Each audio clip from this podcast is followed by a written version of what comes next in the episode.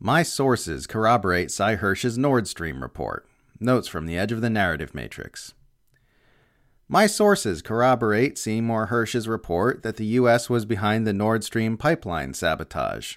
My sources are logic, common sense, and public statements by U.S. government officials.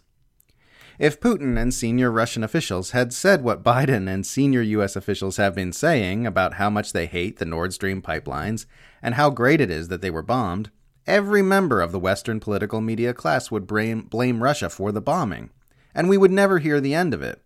Some video clips of Biden saying, if Russia invades, that means tanks or troops crossing the border of Ukraine, then there will no longer be a Nord Stream 2. We will bring an end to it. The reporter asks him, How will you do that? Biden says, I promise you, we will be able to do it. Another clip by Secretary of State Antony Blinken saying the Nord Stream pipeline bombing offers tremendous strategic opportunity for the years to come.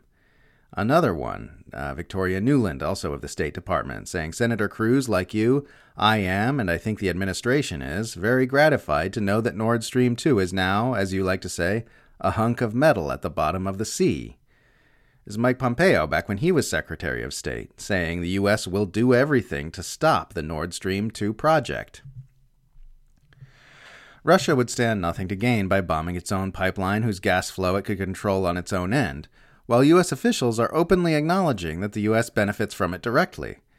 It's just so silly how imperial spinmeisters are falling all over themselves to dismiss a claim that they all privately know is true because it's so glaringly obvious.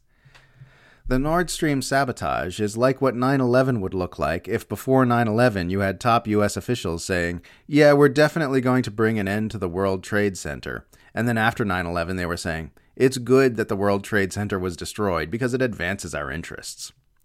The compilations of evidence we've been seeing that the US was behind this attack look a lot like the evidence compiled by 9 11 conspiracy analysts except the evidence is way stronger, and US officials are pretty much just saying they did it in plain English.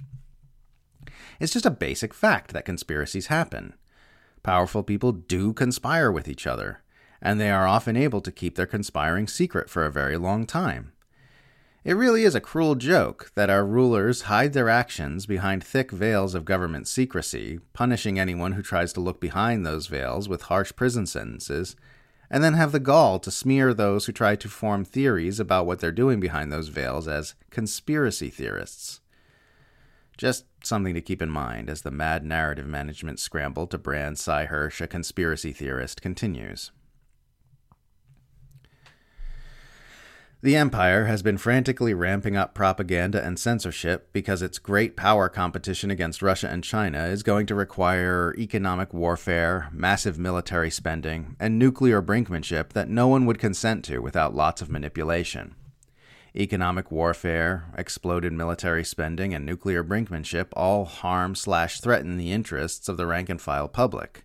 Nobody's going to consent to being made poorer and less safe over some global power struggle that doesn't benefit them without being manipulated to.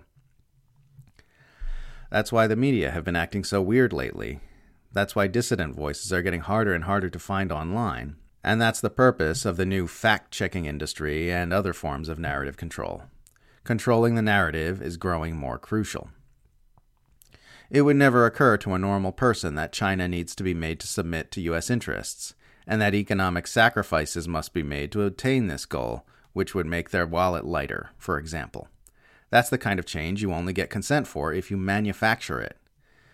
The fact that the empire's great power competition happens to be occurring at the same time as widespread access to the internet means that drastic measures must be made to ensure the empire's information dominance, so it can march the public into playing along with this agenda.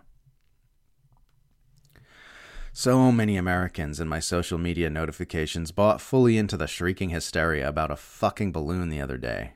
Doesn't bode well for how critically they'll be thinking once the anti China propaganda campaign really gets going.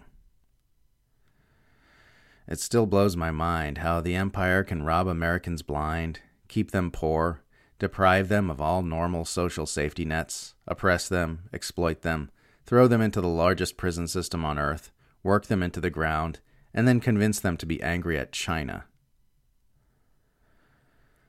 All major U.S. foreign policy maneuvers in today's world are ultimately about preventing China from becoming an obstacle to U.S. planetary rule. That's all its shenanigans with Russia, Iran, etc. are ultimately about, and that's what Ukraine is about too. If you don't see this, you don't see anything. If you say you oppose U.S. foreign policy toward Russia but not toward China, then you don't really oppose U.S. foreign policy toward Russia, because it's the same foreign policy.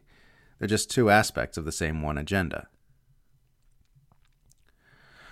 Rank and file Australians are so pathetically aligned with U.S. interests in their opinions because we have the most concentrated media ownership in the Western world, a huge amount of it by Murdoch, who has been intimately intertwined with U.S. government agencies for many decades.